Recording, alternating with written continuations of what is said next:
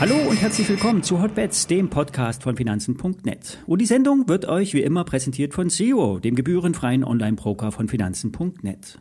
Alle nachfolgenden Informationen stellen keine Aufforderung zum Kauf oder Verkauf der betreffenden Werte dar. Bei den besprochenen Wertpapieren handelt es sich um sehr volatile Anlagemöglichkeiten mit hohem Risiko. Dies ist keine Anlageberatung und ihr handelt auf eigenes Risiko. Ja, jetzt sind die Inflationsdaten endlich raus. Der Markt hat sich etwas durchgeschüttelt.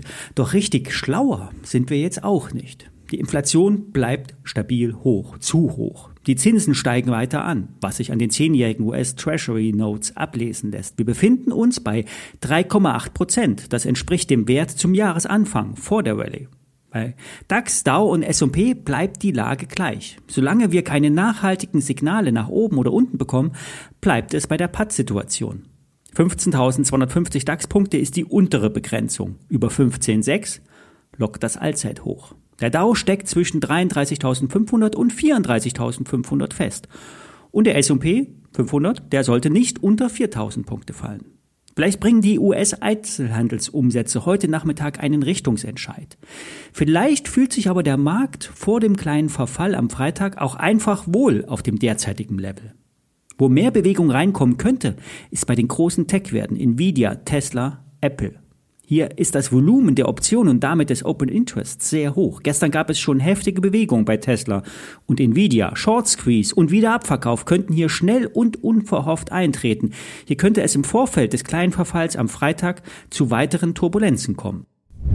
Nun mal wieder ein Blick auf die kleineren Werte, die auch interessante Stories haben. Brockhaus Technologies ist ein Beteiligungsunternehmen und wie hier bereits schon mal berichtet, gehört die Bike Leasing zum Portfolio. Bike Leasing ist eine Art Startup, das sich auf das Leasinggeschäft mit Fahrrädern spezialisiert hat. Schwerpunkt sind Dienstfahrräder, also wie beim Dienstwagen, der mit einer 1%-Regel auch privat genutzt werden darf, kann der Arbeitgeber ein Dienstfahrrad zur Verfügung stellen, auch wenn für den beruflichen Zweck gar kein Fahrrad vonnöten ist. Nach Unternehmensangaben wurden im letzten Jahr 118.000 Diensträder vermittelt. Das sind 45 Prozent mehr als im Vorjahr. Im Januar diesen Jahres sollen es 90 Prozent mehr gewesen sein als im Januar 2022. In der Datenbank stehen mittlerweile 45.000 Firmen, die ihren Mitarbeitern die Option eines Fahrrades anbieten. Das sind theoretisch zweieinhalb Millionen Kunden. Bike Leasing betreibt nur die Plattform und beschränkt sich rein auf die Vermittlung, Finanzierung und die Verwaltung. Dass Startups auch durchaus rentabel arbeiten können, trotz Wachstum, zeigt sich bei den Daten. Die operative Marge beträgt etwas unter 50 Prozent. Nach neun Monaten wurden 87,5 Millionen Euro umgesetzt. Tendenz stabil aufwärts. Das Geschäft soll nun sowohl bei den Bestandskunden als auch bei der Gewinnung von neuen Firmenkunden ausgebaut werden. Warburg Research soll die Tochterfirma der Brockhaus Technologies einmal mit 600 Millionen Euro bewertet haben. Das ist reichlich viel. Aber Bewertung kommt von Wachstum. Selbst wenn man nur 200 Millionen annehmen würde, kommen bei Brockhaus Technologies andere Beteiligungen von rund 200 Millionen noch obendrauf. Und 214 Millionen Euro beträgt insgesamt nur die aktuelle Marktkapitalisierung.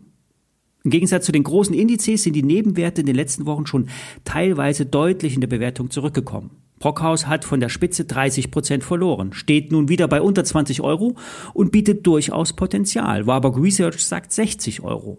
Die Aktie ist bei 18 Euro gut unterstützt.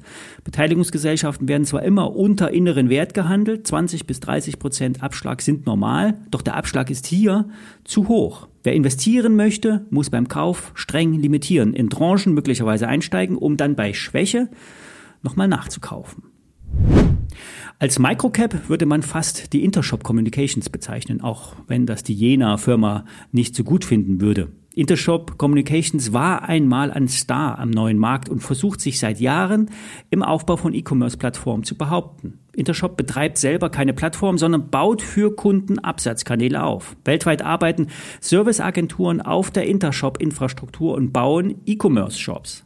Und seit Jahren immer mehr in der Cloud, im Abo-Modell. Neudeutsch heißt das Software as a Service. Man investiert also nicht 10 Millionen in ein IT-Projekt, sondern man mietet sich eine Plattform, die gut skalierbar ist. Für Intershop sind das die, sind die Cloud-Dienste zwar im ersten Schritt umsatzschwach, on the long run kommen aber laufende Umsätze in die Kasse. Und wie heute gemeldet, wurden fast 50 Prozent der Umsätze im Cloud-Business getätigt. Das Wachstum beträgt hier 28 Prozent. Aber die Zahlen werden getrübt durch das alte Projektgeschäft bzw. im Servicebereich. Hier mussten im letzten Jahr einige Kröten geschluckt werden und unter dem Strich gab es nur wenig Umsatzwachstum und einen starken äh, Gewinnrückgang. Es sind vor allen Dingen die Servicepartner im Ausland, die die Profitabilität eingeschränkt haben. Doch der Blick geht wie immer nach vorn. 10% Wachstum wird avisiert bei einem ausgeglichenen Ergebnis. Die Servicepartner im Ausland sollten jetzt eher an einer kurzen Leine geführt werden. Der Vorstand hat noch einmal bekräftigt, dass die Probleme erkannt sind, Weichen gestellt wurden und sich im laufenden Jahr eine Verbesserung einstellen sollte. Klingt jetzt erstmal nicht so euphorisch, aber die Story für das laufende Jahr könnte KI sein. Im letzten Jahr wurde eine niederländische Firma übernommen für relativ kleines Geld. Hier wird umsatztechnisch nicht so viel zu erwarten sein, aber KI verkauft sich gut und vor allem die Kunden wollen KI-Kompetenz beim Dienstleister haben. Die Aktie der Intershop Communications war nach unserem letzten Bericht deutlich angezogen. Ob das jetzt an dem Podcast lag, unklar. Doch zuletzt ist der Kurs wieder abgefallen. Kurse um 2,60 Euro, 2,70 Euro sollten solide sein. Ich werde hier wieder ein Kauflimit reinlegen. Auch hier gilt, streng limitieren und eher auf Xetra ordern als außerbörslich. Soweit für heute. Mal sehen, wann es den Richtungsentscheid beim Gesamtmarkt geben wird. Technisch gesehen sind wir weiterhin in einem steigenden Markt. Bis morgen.